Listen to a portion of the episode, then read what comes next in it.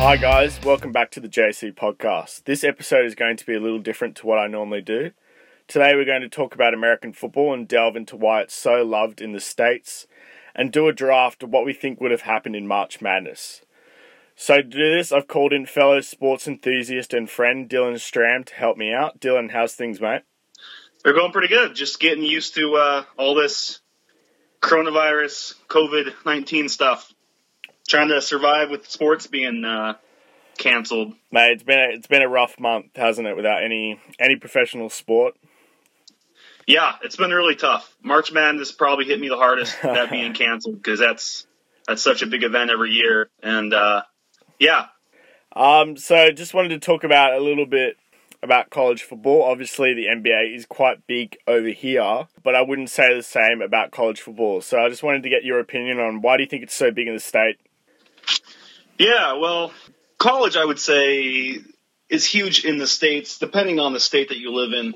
Um, largely, it comes down to whether there's uh, an NFL team in your state or uh, kind of your region. I'm I live in Oregon, which is on the west coast, yeah. and we're kind of wedged right between Washington and California. And Washington has the Seattle Seahawks. California has the Niners and the Raiders. Well, not the Raiders anymore. Yeah. Um, and then the Chargers and the Rams, but Oregon has no pro team. So, uh, you know, people get uh, really big into the, the University of Oregon Ducks, which is where I went. And uh, I actually live in Eugene, where the Ducks uh, are from. And then there's the Oregon State Beavers. So, you know, here in Oregon, people are, uh, it's almost religious um, for people, college football wise, because there's no pro team. Yeah you know, we also the only other the only pro team we have is the the NBA, the Portland Trailblazers. So for people to kind of get their sports fix and have a local uh, affiliation, it's it's college.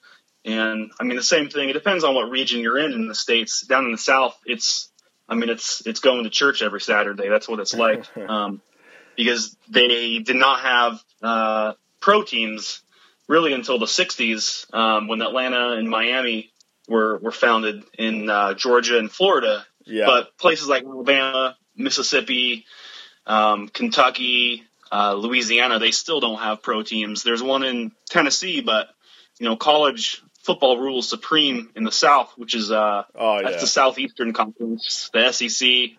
Um, I mean, it's it's really religious for especially teams in the South and Texas. Oh, it's by far the biggest sport in those states by quite, I'd say, quite a margin.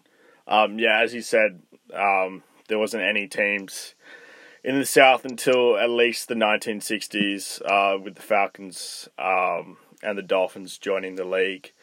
Um, do you feel like people tend to root for their alumni, um, so the college that they went to?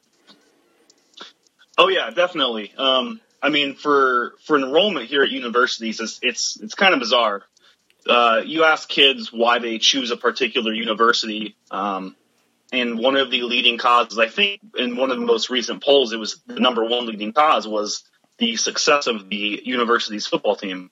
So the University of Oregon here in Eugene, where I live, um, we have a pretty pretty large university, twenty five thousand kids around around yeah. that, and tons of kids come from all over the country, especially California, because of the football team.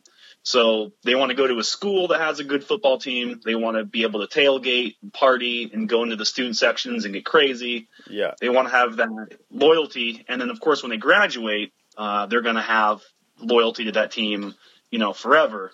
Oh, and yeah, definitely. Teams, there's teams like Stanford and Cal, um, which do not have uh, a lot of their alumni move after they after they graduate um, because they're kind of high end tech universities, um, yeah. and they don't have a big following. So it's kind of odd. You know, it depends on where you live, and then it depends on kind of the the population of kids that go to your school. Yeah. Um, if they stick around a place like Oregon, where I'm from, people graduate and kind of tend to stick around. So they have, you know, home games are a huge deal. A place like Stanford, there's not a lot of alumni or local affiliation. So you can even break it down, you know, further than just uh, where where you live. It kind of depends on school to school, but absolutely, I would say yeah, people really are uh, hardcore for their their alumni schools.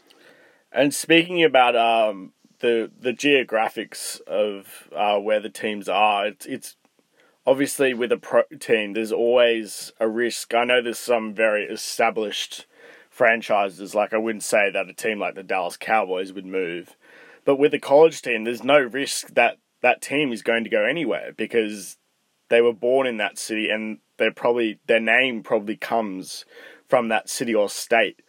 So there's no risk that that team is going to move to a different city. Like you taking the NFL over the last five years, you got two, well, three teams. The Raiders, Rams, and Chargers have all moved cities in the last five years.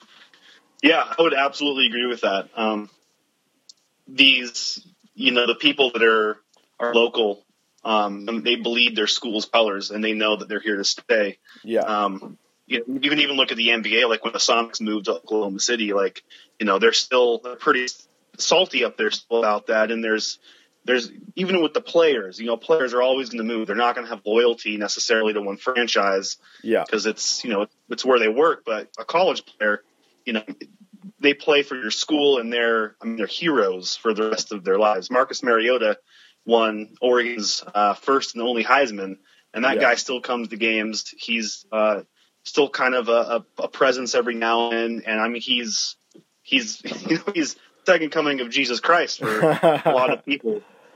I'm sure to you, to you he probably is. Uh, I uh, wouldn't say to the rest of the country. no, no, especially the teams that he beat. Yeah, it's it's it's good you mentioned that because the the next point I want to bring up is the inevitable player turnover, which you've kind of mentioned already in the pro sport, because obviously a player is very very unlikely to stick with one franchise for the whole whole of their career. You have players, you know, like Dirk Nowitzki and uh, Kobe Bryant in the NBA that managed to achieve that feat, but in college there's rarely is there a transfer between for a top, you know, a five star recruit. Yeah. Um, yeah.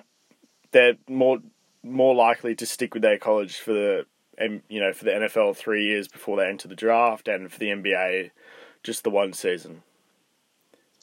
Yeah, and college really encourages guys to stay too. Um, there are pretty strict rules on transferring. Once you sign to a school, um, I, I believe unless you get a medical waiver, um, you're required to sit out a year.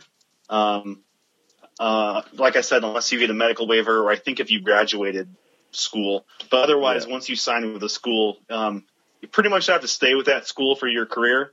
Um, so it's not, you know, it's not like the in pro sports where players can kind of complain and, and cause drama and get traded or pull an Antonio Brown. Move. Yeah, yeah. Yeah, man, it's pretty nuts. Um, and just speaking about player turnover as well, there's also the the lack of second division as well, which college football really creates uh, this this idea of allowing players to mature, especially for a game like American football, and obviously in the pros, it's you know very very intense. Um, what do you think about that? Do you think that's a fair assessment? As like uh, college is a proving ground for guys before yeah so just in, just drawing comparisons to australia with the the way we use our second division and third division of each sport to kind of mature players before they're ready for pro sports. Uh, right. in america you don't really have that except for baseball with aaa and stuff. Yeah i mean here in america it totally depends on the sport. Like you mentioned baseball's got uh, AAA, AA baseball to kind of develop players before they hit the pros. But um, one of the exciting parts about college football, you know, we got it coming up next week is the draft. Guys come in every year, you know, and you can see a player from college to the very next year being a starter in the NFL. Yeah, make a huge impact. Um, Just take Nick Bosa last year for the Niners. Yeah, yeah, totally. And and the NBA is probably more dramatic. Guys come in and become, you know, they can be all stars the very first year the NFL, you got you know guys like Bosa coming in as rookies and being you know all pro type guys. Um, and just talking a bit more about the fan experience, um, a lot of Australians uh, don't really understand tailgating. So, just from an American perspective, uh, do you mind just telling us a little bit about it? Yeah, I think um, I've never been to an NFL game, but part of the reason I've never been to an NFL game is because tickets can be so expensive. Yeah, it's Um, quite you know, if you're a you're a student at a university, you get uh, free admission to any games, and depending on the school, like U of O, um, we've had sellouts for the last 10, 20 years, so it's hard to get tickets. It's pretty competitive, but you can go for free, you can go for 20, 30 bucks. The NFL, you're paying hundreds of dollars to go to the game. yeah, So it's way more accessible for people to go to college games. The atmosphere, you've got uh, tailgating, which does exist in the NFL, but college, the tailgating, you know, I mean, it happens. Some people show up one or two days beforehand. You know, here in Oregon, people will drive and show up on Friday night or Saturday morning um, and start tailgating all day before a game because they're coming from halfway across the state. yeah, Um, the experience, I mean, it's crazy. They throw, you know, they, um, here at U of O, we have the team comes in with a, a motorcycle. You've got the presence. Every, every team has a mascot. Mascots rile the crowds up. yeah. Um, it's, I've never been to an NFL game and, but the college crowd and the college experience from what I, from what I've experienced at least is, uh, is far more intense and enjoyable at a college game. Yeah, it's pretty it's pretty nuts. Um, we definitely don't really have anything like that in Australia. Um, let's talk a little bit more about the the actual traditions and as you mentioned before, you know, in southern states in America, college football is religious and it's really taken very, very seriously. So some of the things I want to talk about is the, you know, obviously the the Smurf turf uh, for Yeah. Boise State is quite a quite an infamous thing in college football. Um, and there's definitely a lot of deeper loyalty amongst fans and the rivalries. I think would you say they're a bit stronger than say a rivalry in the NFL? I would say so. Yeah. Um, usually because a lot of the rivalries in college are uh, people living within closer proximity to each other. Yeah, You have, you know, one of the more intense rivalries in the NFL would be like the Seahawks and the Niners, or um, you you- uh, the the Ravens and the Steelers. But those are people who don't really rub shoulders a lot. no, Um, here in Oregon, we have the Civil War game, which is the Ducks and the Beavers, and uh, you know, these- you you live right next to people who are diehard fans of the other team, and so kind of all year there's this chip in, you know, ah, we're going to beat you this year, and when one team wins, you got bragging rights for a whole year. Um, you know, the Ducks had a down season a couple of years ago and lost to the Beavers, and it was uh, it was if college teams a lot of times if you lose your rivalry game, that's all fans really care about. Um, yeah, if you just if you beat your rival, that's what matters. You know, you're you can keep your job as a head coach. You just beat your rival. Alabama, Auburn is a huge one. Ohio Yeah. State, Penn State, Ohio State, Michigan, LSU, uh, Texas, Oregon, Washington. You know, those are rivalries which you know you can you can people can go back and remember Yeah. entire games. You know, we still play clips of of rivalry games going back decades. Oh yeah, definitely. Yeah, as you mentioned with the rivalry game, it's kind of because it's so it's so pinpointed. The the top of college football is so pinpointed. Like you have to be basically unbeaten the whole season, which you know for some of the smaller schools is quite a rarity. Obviously, you have uh, schools like Alabama and Clemson and Notre Dame who are always going to be you know very competitive every season. But as you said, um, as long as they win the rivalry game, the, the season doesn't really matter that much, does it? You're right. Yeah, and that kind of that kind of can uh, segue into the one, one of the big differences between college and the NFL, where I think the NFL actually has an advantage over college. Is that the NFL they have kind of a central planner which makes schedules for every team every season. Yeah, Um, in college, it's the individual schools who can make their own schedules. So if you're uh, if you're Oregon in the Pac-12 conference, you know you have your schedule set for your Pac-12 uh, opponents, but uh, you have non-conference games anywhere from two to four a year, and schools can pick who they play. yeah, Um, so like you said, it's really, really hard to go undefeated or go 11 and 1, 12 and 1, which is the requirement for making the playoffs because there's only four teams that can make the playoffs in college. yeah, So teams are going to be more likely to schedule bad opponents for their non-conference. Um, so it's, you know, a team like Alabama, you know, I'm going to kind of give them some grief. They don't usually schedule very difficult opponents. no, they So don't. it's easier for them to have that path towards the playoffs versus like in, I mean, again, Oregon, we schedule Auburn, very first game of the year. We've got Ohio State in the next two years. when you're trying to go undefeated, you schedule one tough non-conference team. You lose that one game, you know, you put a lot of pressure on these college athletes who are, you know, 18, 19 years old to win one game and to be absolutely perfect for a season. Yeah. Um, you know, the NFL, I like the fact that there's kind of every team has as fair of a schedule as they can kind of get, and teams can make playoffs without having the pressure of being perfect for an entire season. Um, I mean, Yeah. Oregon this year would have made the playoffs and lost, had one bad game to Arizona State, which, you know, when you're playing 18, 19 year old kids, they're going to have those. Um, so I, yeah, that, scheduling is a huge difference between college and NFL. Are you a big believer in um an eight team playoff format for college? Do you think that's I would idea? say at least, yeah, I would say at least eight teams. You know, Yeah. that's four teams right now is is protocol for uh, the FBS, which is the biggest biggest 130 schools. But the FCS, uh, they have a 24 team playoff format, which I think uh, is entirely reasonable for FBS to do. yeah. Maybe not 24, but I would say at least eight is a good place to start. Um, I wouldn't mind going up even to potentially 12. Well, they're talking about having the the proposed playoff format that I've read is having one team, the champion from each of the Power Five conference, um, and then three wild cards. So there's a little bit more of uh, variety and um, different conferences that don't, you know, normally make, as you said, the FBS um, have a chance really, or more of an opportunity to make the postseason. Yeah, I like that because it rewards teams who win their conferences and uh, also Which is gives the way- teams a little bit of wiggle room. Which is the way March Madness works as well, right? If you win your conference, you're Right. guaranteed a spot in March Madness. Yeah, yeah, I, I like that that that format. Um, and as you were talking before about undefeated teams, you had a team like TS- TCU three years ago that went undefeated and beat Alabama in the regular season that didn't even make uh, the top four.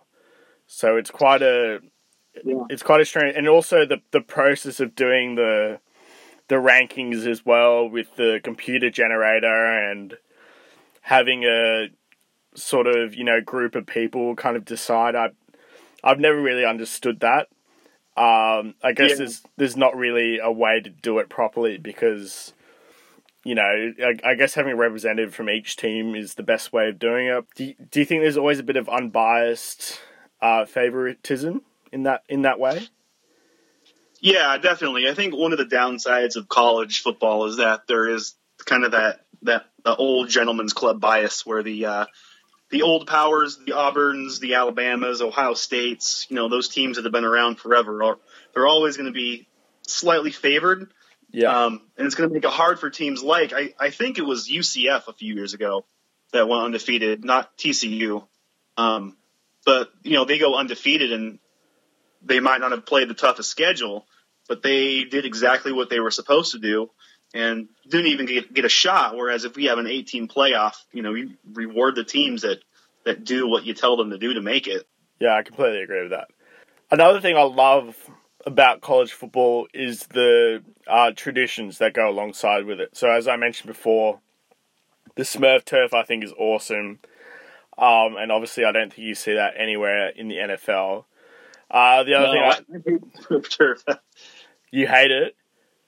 Yeah, I don't. Ah, that's one of the things I don't. I don't like the different colored turfs. Teams get kind of crazy with it. uh, but And also like the that blue that matches the turf. I mean, it's uh, it's a huge advantage for the home team. Oh yeah, it is. Yeah, definitely. Uh, but also the the moving of the chains in Miami after each defensive stop, I think that's pretty Right. cool. And just the little like little little quirks and superstitions that each team have. You have the touching of the rock in Clemson. Um, Alabama have the the banner uh, in their in their dressing room that they all have to touch before the game, otherwise they lose stuff that stuff like that really ties into the the aspect of the sport being such a religion in you know big schools like uh, Clemson, Alabama. Yeah, yeah, that's definitely. Uh, I mean, that happens to an extent in the NFL, but it's not the same. You know, the the, the traditions in college because people feel that ownership of the teams. You know, Yeah. they know it's not a professional team owned by uh, a billionaire who can pack up and move if he wants. You know, the, the teams are theirs. They're there to stay. They feel this ownership. The traditions matter to them. They matter to families. You know, um, yeah, it's it's on a different level in college.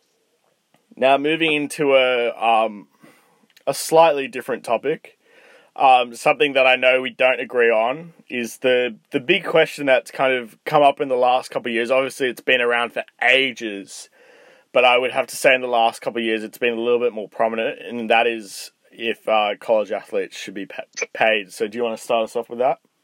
Sure. Yeah. So that's the big big debate, um, and it's uh, it's a pretty complicated debate in my opinion on whether the college athletes should get paid. Um, that's the, you know primary difference, obviously, between college and pro is that the pro athletes get paid salaries. College athletes don't. They can get uh, schools can give them tuition um, and living expenses and that kind of thing legally, Yeah. but they're not allowed to pay them.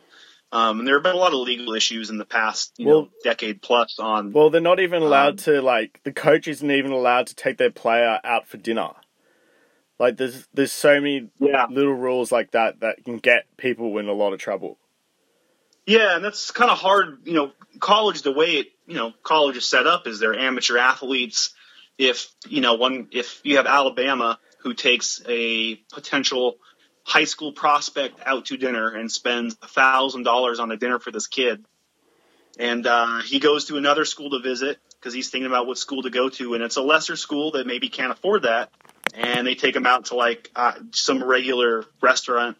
You know, where is he going to want to go? He's probably going to want to go to Alabama because they just dropped a thousand dollars on him for this meal. Yeah, Um, so the NCAA kind of has to build in these these rules to keep the uh, the recruiting field as fair as they can. Um, and in college, you know, one of the downsides of college is that the best teams are always going to kind of be the best teams. You know, yeah, Alabama, Ohio State, Penn State. You know, those are schools with uh, storied traditions and programs going back 100, 150 years in some cases, and they're always going to get the best players. So it's kind of a built-in advantage for those bigger schools. However, you know, the NCAA tries to do what they can to keep things fair and taking guys out to dinner or, you know, buying them a car or giving them money. It would obviously benefit the huge schools that have all of this, you know, expendable income that, that those biggest, big, bigger schools, they're bringing in hundreds of million, millions of dollars of income a year. oh yeah, Um, so, I mean, it is a, it's a huge, huge moneymaker. Oh yeah. It's a it's a billion dollar industry. The N- NCAA, definitely. hmm Um, yeah, as you said, there's been a lot of problems in the past with, uh, you know, money under the table sort of thing to try and get the best players. But honestly, I don't really think it's an issue for those big those big schools because their recruiting class is always going to be amazing, no matter how they perform the season before, just because of their pres- prestige and you know the name of the school. As you said, Alabama, Ohio State, all these traditional schools are always going to get good players no matter what. Right. I think I think the biggest fear that I would have and is that it turns into a bidding war. You know, you have uh, a guy deciding to go. He's he's made his choice between uh, uh, Auburn and Alabama, and Yeah. he goes to Alabama. and He's like, "Hey, I'll come to your school. You got to pay me.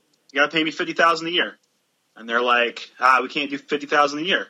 We can do forty thousand a year." And he goes to Auburn. And he's like, "Hey, I'll go to your school if you give me fifty thousand a year." And they're like, "We'll do 50 and he chooses to go to Auburn because they decide to pay him more. Yeah. So you know, there's that's what happens in the NFL more or less. Yeah, Um, definitely with free agency, definitely. keep things a bit more. I don't know. Pure is not quite the right word, but um, try to keep the money out of the players' decisions in a direct, blatant kind of way, so that it just doesn't turn into this bidding war where guys are just pitting schools against each other for the most money. Yeah, I yeah, I agree with that. Yeah, as you said in the past, it, you know, they are they are being paid in tuition really, like they're being given a free education is is really their their salary really. Um, you know, some some of these kids are coming, you know, not from the best backgrounds, um, and to have that education and opportunity to go to a, a great school is probably you know is probably their their pay really. Um, but I, to be honest, in my opinion, especially for a sport like American football, I just think students should be paid at least a little bit of money.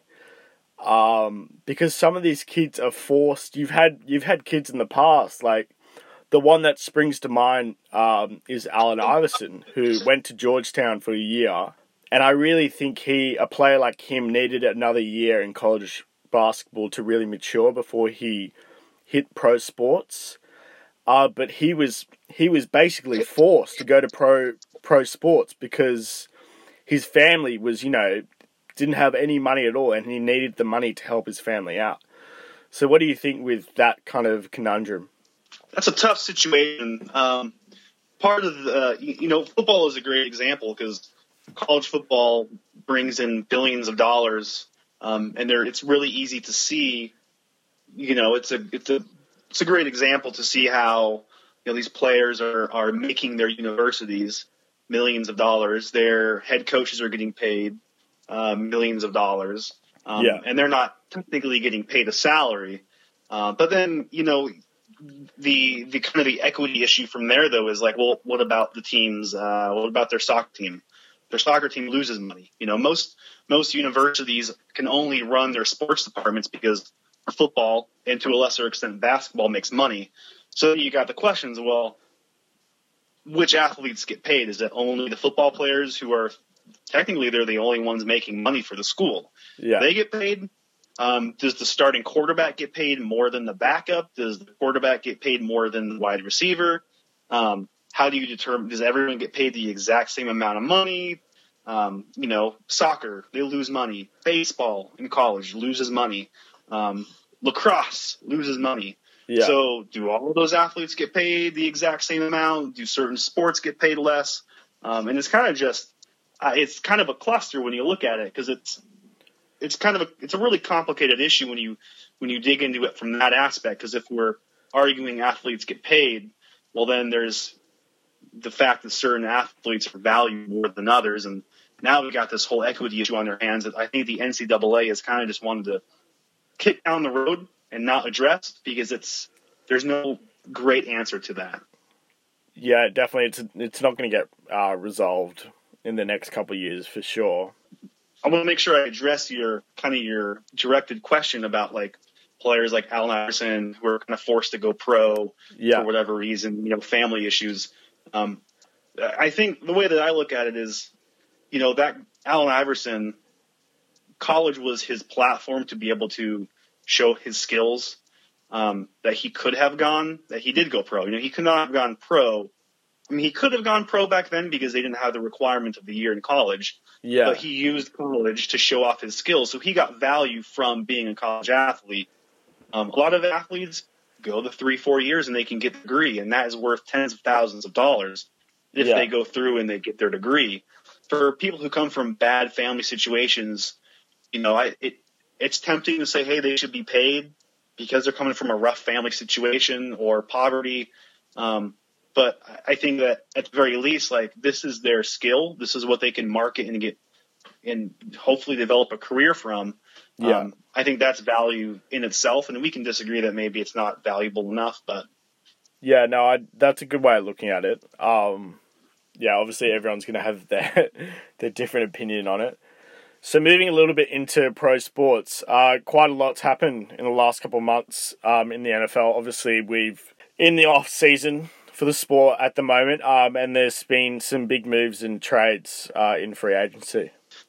Yeah, so I mean, there's there were some pretty major moves this year. Um, the Tom Brady going to the Bucs um, not sure how you think about that. Uh, Winston getting cut. Yeah, honestly, honestly, it surprised me. I really thought he was going to the Chargers. I was quite adamant. I, I, I knew he was definitely leaving the Patriots because I, I think his relationship with Belichick definitely broke down after yeah. the Super Bowl in 2018. Um, I think it hasn't really recovered from that point. Um, but I was really surprised he went to the Buccaneers, to be honest. Yeah, I think that took everyone by surprise. I uh, I did some digging, and surprisingly, the Bucs have the fifth highest chance of making the Super Bowl Wow. um, on the the Vegas the Vegas books. Kind of looking at the Bucs, I maybe he knows something that we all don't because they look uh, they look pretty stout. I mean, Well, they're they're they got they got Mike Evans and, and Godwin, and they got a decent defense. He's got weapons there on offense. yeah. The surprising thing that I found out was their their defense is actually quite good. I think they had the fifth highest defense efficiency rate last year, which is not bad for a, yeah. a team like Tampa that doesn't really have that defense prowess. Yeah, Well, obviously, you got Jameis Winston through like 30, 31 picks last year, and Yeah. the defense is being put in terrible spots all game. he went thirty for thirty last year. Yeah. uh, Jameis Winston. Well, Tom Brady really was the first domino to fall in uh, the the quarterback market. Obviously, had Philip Rivers going to the Colts, uh, which I think Yeah. everyone everyone kind of saw coming. Um, and then Cam Newton lost his job in Carolina. Yeah, Cam Newton. I mean, he's got the kind of the lingering injury issues. He, I mean, for all intents and purposes, he should be in the middle of his peak right now, but Yeah, he has had be. injury issues. What is he? I think, like uh, twenty nine. He, uh, I think he just turned thirty. Yeah, yeah. So he should be right in the middle of his peak.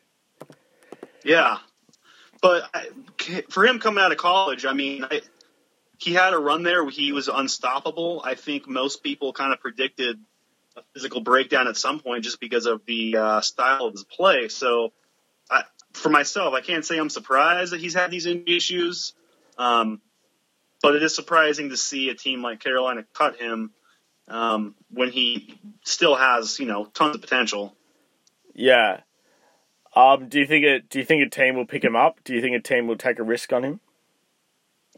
Definitely. Yeah, I really do. I think, you know, you kind of got your glaring teams right now that need a quarterback, the teams like the Chargers and the Dolphins. Um, I, I, I could see him going to the, the, the Chargers. There was some buzz about him going to the Rams and competing with Jared Goff. Wow, Um, that'd be interesting. yeah, but I Both very think you know I think uh, I think the Chargers or the Ram or the Dolphins are probably going to take Justin Herbert quarterback. Uh, I think he's going to be the second quarterback off the board. Um, so I, I would be surprised if teams make a move on Cam Newton for the draft. Just, yeah. you know they kind of want to see what they can get. And there's it's a deep quarterback class this year. Oh, I absolutely great quarterback expect class. Cam Newton to be somewhere. It's a great. It's honestly, it's going to be one of the best quarterback classes in the last couple of years. I reckon. There's some great, Yeah. there's some great candidates. I reckon that could be very, very, very good uh, NFL quarterbacks. I think in the next couple of years, definitely Trevor Lawrence and Joe Exotic, the Tiger King, uh, stand out for me. Yeah, I really think Justin Herbert's going to go number two. Um, you know, he's a University of Oregon. He's a Duck, so um, I'm rooting for him. Yeah, Marcus Mariota went to the Raiders too, and he's a Duck. You know, so I'm I'm rooting for him to beat out Carr and see what he can do with, with Gruden down there in uh, in Vegas now, and that's a whole other sub story by itself. Is the the Las Vegas Raiders now? But uh, yeah, it was kind of cool. I saw I actually saw Justin Herbert at the golf range the other day. I was I was hitting some balls, and uh, Justin Herbert walks up and starts golfing right next to me, and I didn't say anything, but it was kind of cool. that's pretty awesome, man. Uh, Do you, do you not feel inclined to say like good day or like how you going, or you just want to like leave him alone because he probably doesn't want to be disturbed? Well, that's one of the cool things about uh, being in a university town and college sports is that you do see the athletes all the time. Like, I mean, when I was at university, I played basketball with some of the guys on the team, some of the guys on the basketball team. So yeah. you him around. So you see Herbert and you want to say something. I did not, but there was an older guy who came up and kind of talked to him a little bit, and you could tell Herbert was kind of just wanting to play golf and not be interrupted. But Yeah. um, yeah, it's cool. Um, and obviously the the other big uh, trade, which honestly took me completely, had no idea that the Houston general management could be that stupid uh, to make a, a trade. Probably the best wide receiver uh, in the game uh, Yeah. for a, a quarterback that is sorry for a running back that has really fallen off the cliff. Uh, I would say in the last two years in David Johnson, I, I, I just don't think he has that top five mentality that he did uh, a couple of years ago. It really was quite a surprising trade. Um, what do you think about that? Yeah, that was bizarre. I mean, Johnson got basically benched for Kenyan Drake last year, which should tell you enough right there. Even though Drake was efficient, um, but that was that was a Bill O'Brien thing. He's kind of had a history of um, power control issues the last few years.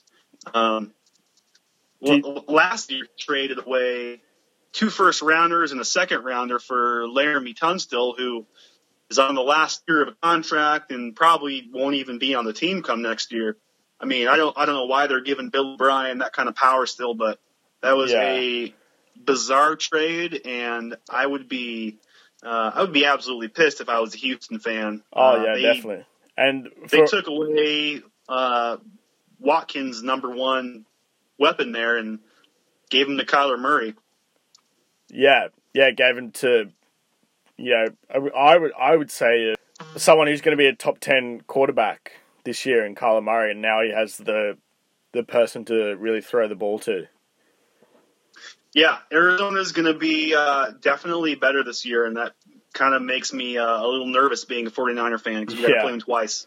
Yeah, our division is going to be pretty uh, pretty intense this year, I think, because obviously Seattle is um, always, you know, going to be quite competitive. The Rams, uh, I think, are going to have a, a bounce back year, and Arizona is obviously on the rise as well. And then you have us, who just came off a Super Bowl loss and are looking for a bit of revenge.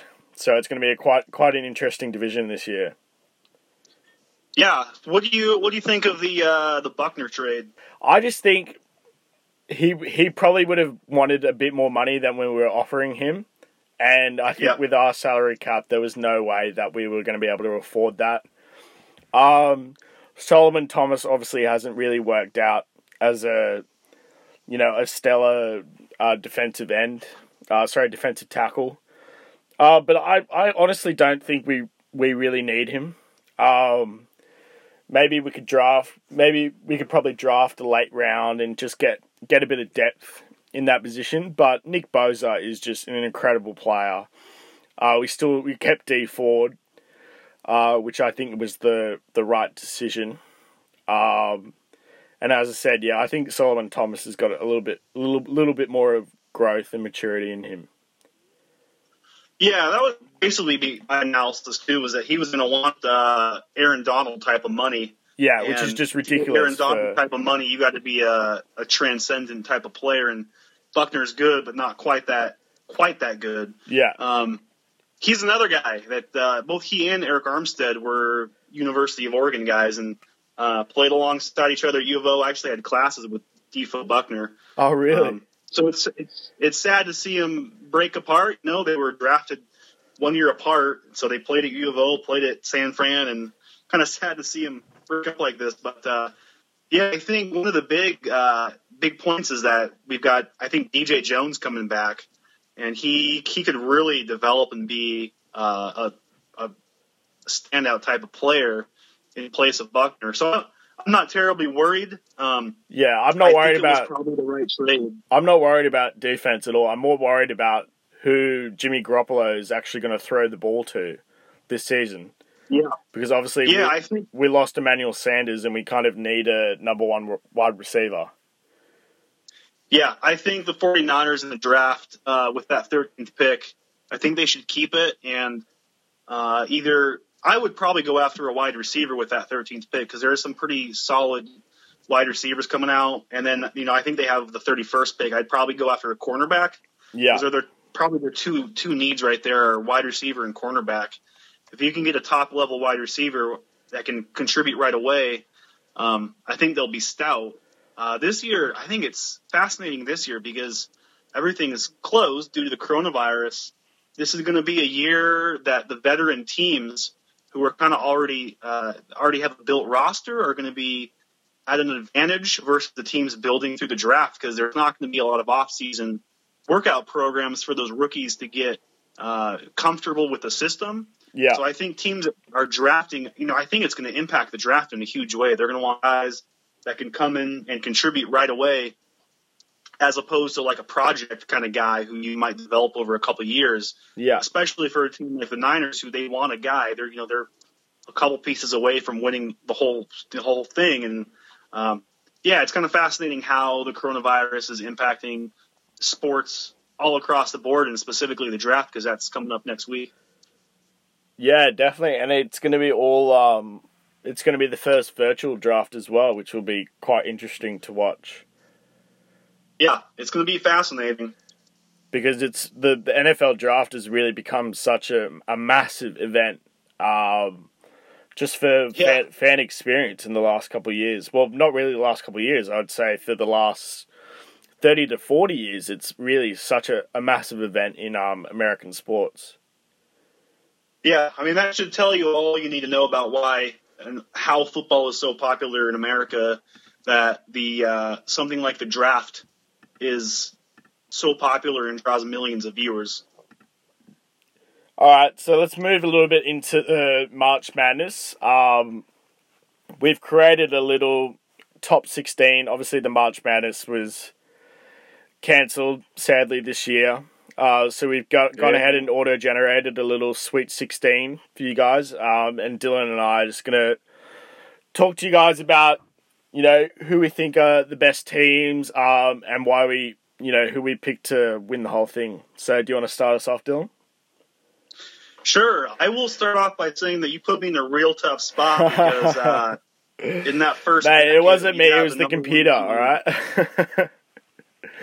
yeah, number one seed Kansas going against number four seed Oregon. Um, you, man, you're putting me in a tough spot right away. So we, what we picked, what the top 16 ranked teams according to the AP poll. Is that correct? Yeah, according to the official okay. AP rock, AP poll, because I know there's some polls that are a little bit different.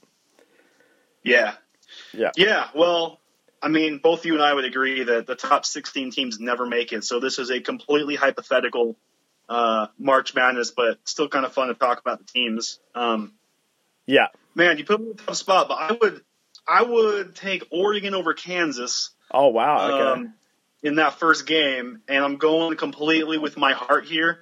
If I had to bet money on it, I would probably pick Kansas, but uh, things are crazy this year. It got canceled, so I can kind of pick who I want go with my heart. Well, Kansas, um, Kansas have been the consensus number one team in the country. Obviously, they have Devon Dotson, who's just an amazing defensive yeah. player, and I think if he declares for the draft, he's going to be a, a top lottery pick. Definitely, um, three point six steals a game in college basketball is just ridiculous. Um, and he's also. He reminds me a little bit of uh, De'Aaron Fox in the way he's just so quick on the ball and really, you know, four to five seconds down the court, um, which, you know, doesn't really translate to the NBA game because NBA is a lot more about controlling the ball and being able to control the possession. But in college basketball, when you have to quick score, um, you know, in close close games that you know games typically are very close. Um, his game just worked so well, and obviously Marcus Garrett as well. Um, is a great perimeter defender. The kind of the strategy I normally use when picking uh, my March Madness bracket, which I do every year, is I look for three point shooting. So I look for teams that are typically the best three point have the best three point shooters. Uh, not necessarily percentage, but uh, just uh, volume of shots. I look for teams that have very good perimeter defenders. Uh, so obviously, as I mentioned, Marcus Garrett is a very good per- perimeter defender. Uh, a team that can rebound very well, uh, because I think rebounding in the tournament is quite crucial to your success. Um, and then teams that have also come into the tournament on form. So, would you agree with any of that assessment? Yeah, I definitely would. I think um, I always like three point shooting. Um, I like using the KenPom ratings. I don't know if you've ever used those, but I'm pretty big on those. Um, yeah. Your adjusted offense, defense, opponents. Um, I think one of the biggest things is having a point guard uh, who can handle the ball and doesn't turn it over. I think yeah. point guards are uber important come tournament time. The big guys, I'm not. I'm not as big on the big guys come tournament time as I'm on the point guards. Um, that and I sometimes you know I'll pick a system over a, a, better team just because I think the system is better. So like a a Syracuse with that two three zone, I'm going to pick a lot of times in the tournaments for for upsets. Yeah. Uh, if they're playing a team that doesn't have a great three point shooting, I'm going with Syracuse or a team that plays that kind of a zone. Yeah. Um, or if they if that team has not played teams with zone, you know they're going to be hit with a zone like Syracuse uh, and not know what to do with it. So it depends on the system. I'm big on three point shooting. I'm big on point guard. Yeah, no, I completely agree. So just looking at the uh, left side of the bracket, obviously I'll I'll post this. I'll I'll post both our brackets um, along with the podcast, so you guys can follow follow along. Uh, but just looking at the le- the left side, we've got uh, as you mentioned before, Kansas and Oregon in the number one and number four seed, and then Kentucky against Duke is the other big first round matchup. Uh, who have you picked between Duke and Kentucky to move on? I would take Duke in that one. It's hard to pick against Coach K. Yeah. Um, but I I don't think the ACC was the strongest this year. Um, I'm not big on Florida State, to be honest. Um, okay. But I, I would I would have to take Duke in that game. Yeah, no, I've gone Kentucky. So, so we we're both uh, both different in the uh, the first region. Um, if we move down the board to Okay, so moving moving down the board to the South region, we've got Florida State in the number one seed that you said uh, you know you're not not that big on playing uh, Seton Hall. Uh, the Pirates have been quite good this year. Um, I wouldn't say they're Sweet Sixteen material. I don't think I really would have picked them to go much further. Um, in the in the tournament, if if I was looking at a March Madness bracket, so I think this this pick is quite straightforward for me. Yeah, I would take Florida State there. I'm not big on Florida State, but uh, they were a really deep team. They had a bunch of guys that could give you 10, 12 points a game. Yeah. Um, well, Devin Vassell so, is probably going to be a lottery pick. Yeah, I, I like I said, I, I don't have Florida State going uh, all the way, but I would take them here. Okay. And what about um, the uh, the other matchup in the South region with Baylor and Michigan State? I'm going Michigan State. They yeah. were on an absolute tear at the end of the year. Uh, they they had a really rough stretch. I was uh, looking at their schedule. You know, they lost I think six of ten games there in the middle of their uh, their conference. Yeah. But then they won the last five, and I believe four of those five were all against top twenty teams. Um, yeah. And they got you know Cassius Winston is is one of the best players in the country. So I really like Michigan State at, the, at this point. Yeah, well, my big my big uh, selling point with Michigan State, obviously, I'm a, a massive Spartans fan, uh, is that Cassius Winston and Josh Langford both have Final Four experience. So they've been they've been in the tournament before. They know what it takes to get to get to the uh, second weekend. Um, so I really think that they definitely would have uh, at least made it to the the elite eight. I'm not sure about if they would have made it to the final four. Obviously, you know it's completely unpredictable. Uh, but I think, yeah, no, there definitely would have been a team to watch uh, in everyone's March Madness brackets.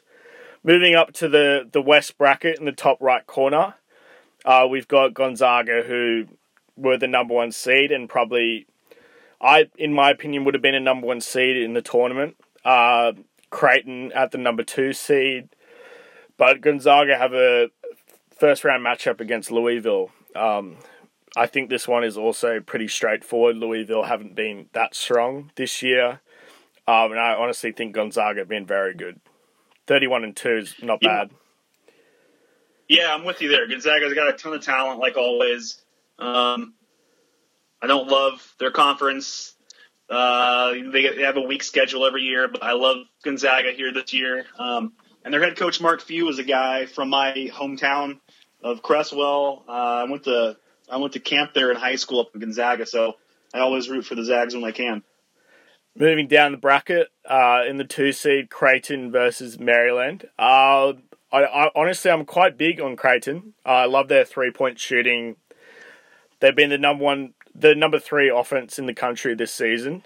Uh, and Marcus uh, Zegarowski, who I think won't declare for the draft. I really hope he does stay in college basketball for another season because I think if he matures um, for another season, he really has the chance to be a very, very high lottery pick. in the next draft, but he shot 42% from three uh, this season, which is quite uh, an impressive feat for college basketball. And also Ty-Shon Alexander as well, rounding out the rest of that backcourt. Uh, it really is the best backcourt in the country, and I think if you have a good backcourt um, in March Madness, I really think it makes a difference. Yeah, this was probably the toughest uh, first round pick for me. I would say this is a toss up, uh, but I am more than happy with going with Creighton. Yeah. Moving down to the east region in the bottom right hand corner, we have Dayton, who were the number one seed. Um, and they have a, a big first round matchup against the defending champions, the uh, Virginia. Yeah, I got Dayton here. Um, I don't have them going all the way like a lot of people did. Um, Toppin is, uh, you know, the probably consensus number one NBA draft pick and yeah, uh, absolute stud. But um, I got I got Dayton here. I'm not too worried about Virginia. Uh, Virginia is they're they're uh, Tony Bennett either has uh, passable offense or awful offense, and um, you know, defense will always be there for his teams, but uh, I think Dayton's got more than enough to get past them. I've actually gone a different route. I've gone for Virginia. Uh, my reasoning behind that is that they're the defending champions. Uh, they won 11 of their last 12 games. Um, a lot of those coming against uh, top 20 teams. Um, I honestly think they were they're seated a little bit too low in the AP role. I know they had a very slow start to the season, uh, but I think they should have been a little bit higher. Um, and their squad is also, they didn't have a lot of squad turnover. Uh, obviously, they lost De'Andre Hunter to the NBA, uh, but they have quite a similar squad to the championship team that they had last year. So I've actually picked Virginia in that matchup. Um, moving down the bracket, the last first round matchup we have is uh, Villanova Wildcats against uh, San Diego State. Yeah, I got San Diego State in that one. Yeah. Um, I mean, up up until a couple weeks ago, they were on their way to what looked like a perfect season. Um, I I think they keep that role going, at least you know in this first round against Villanova. Yeah. Moving into the Elite Eight, um, if we go back up to the top left hand corner, uh, obviously you picked Oregon over Kansas, yeah. which um, you know, as as so as you, it's your alumni, I'll, you gotta, I'll, sorry, you got to let me uh, just kind of explain a little bit here because you mentioned how you're big on on point guards and in the backcourt and uh, three point shooting. So Oregon was, I believe, the fourth best three point shooting team in the country this year, and Payton Pritchard was, uh, in my opinion, deserving of the uh, the Naismith Award. Oh yeah. And, well, he had some very impressive performances against. Uh, the one that stands out to me was the 38 points against Arizona, which I think was just yeah. a ridiculous game. Yeah, and he willed them back to that overtime win against Washington with some just insane, insane play. Um, I think Pritchard's. I mean, Oregon had tons of injuries this year. Um, they had Bol Bol last year, and they had N'Faly Dante this year, both who I think Dante only played 12 games, but he was the number one, number, two high school center coming out. And if they could get a little bit of performance out of him, they could have gotten some of that at the end of the season. Um, they would have been uh, clicking. They had a Okoro, I believe, missed a couple weeks because his dad died. And he had to go back to Nigeria. Um, so I mean, they to, considering what they were able to accomplish with how many injuries they had, I think come tournament time, you got uh, uh, Dana Altman that's his time to shine. You know, he always puts together teams come tournament time. They got a little bit healthier. Duarte comes back. I mean, they were just uh, they were broken at the end there, but just healthy, and I think they had enough to beat Kansas. I would take uh, Oregon into the Final Four.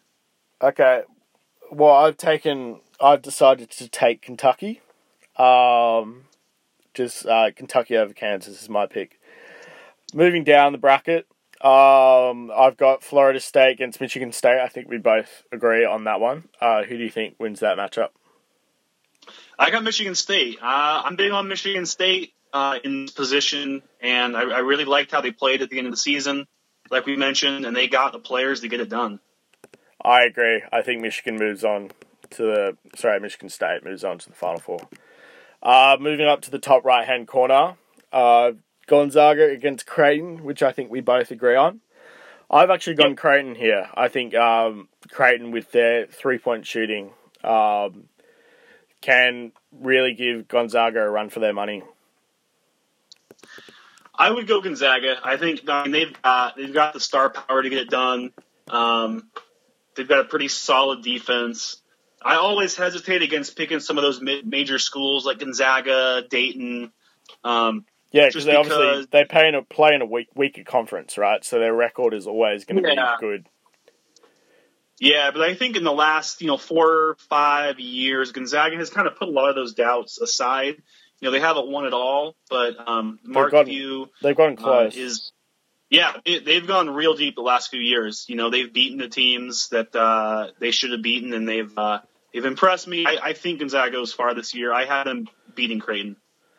Um, and then the final matchup is well, I have Virginia, but you're going Dayton. But I I think San Diego State uh, moves on into the Final Four. Yeah, I that would be a toss up for me too. Dayton and San Diego State. Um, San Diego State, I I think I would pick Dayton over that. I think Toppin, you know, star power again. I think it, March Madness really comes down if you got one or two players who can take over and carry a team like Toppin can. Uh, I like those teams. I think Dayton had a had a bit of a tougher schedule. They're a little more tested. Um, San Diego State faltered against some pretty bad teams. Um, well, not necessarily bad teams, but they had some some some hiccups there towards the end of the season. Yeah. I think Dayton was really. I think they were really special this year. I think they could have won it all. I would have them go in the Final Four. Moving on into the Final Four. So just to recap, your Final Four is uh, Oregon, Michigan State in the first matchup, uh, and then you've got Gonzaga and Dayton in the second matchup. So just run us through your picks for the, both of those games.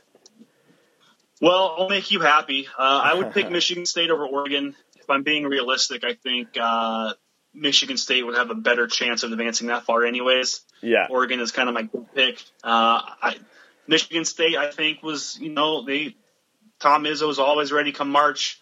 They oh, had he's done solid star power. they were on a roll. I would take Michigan State to the final game, and then I would have Gonzaga over uh, Dayton for the final game. And I would pick to win it all. I would take Gonzaga. I think this is their year. Um, Mark Few has been waiting for years to get a championship under his belt. I, I think he uh, he gets it done this year. Fair enough. I've gone uh, San Diego State versus Michigan State in the um, in the championship game, and I've decided to pick uh, San Diego State.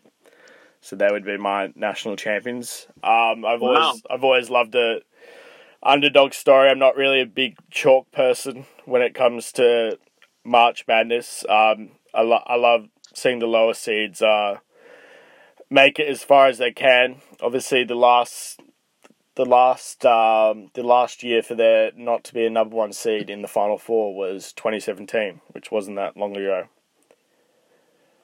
Yeah, that is uh, that's a bold pick, San Diego State. I mean, I I don't think they would have done it all, but I don't think that's uh, unrealistic. I, they had a stout team this year. Yeah. All right, awesome. Well, that's all we have time for on the podcast today. I uh, hope you guys have enjoyed the podcast and uh, understood what we've been talking about. Uh, hopefully, we've clarified things um, as much as we can. But Dalyn, thank you so much for joining me today. I really appreciate it. Yeah, I had a blast. Thanks for having me. Uh, hopefully, I provided uh, some value and insight and for your listeners. Thank you for listening to the JC podcast. I hope you enjoyed today's episode. If you would like to be notified of future episodes, head over to either one of our social media platforms.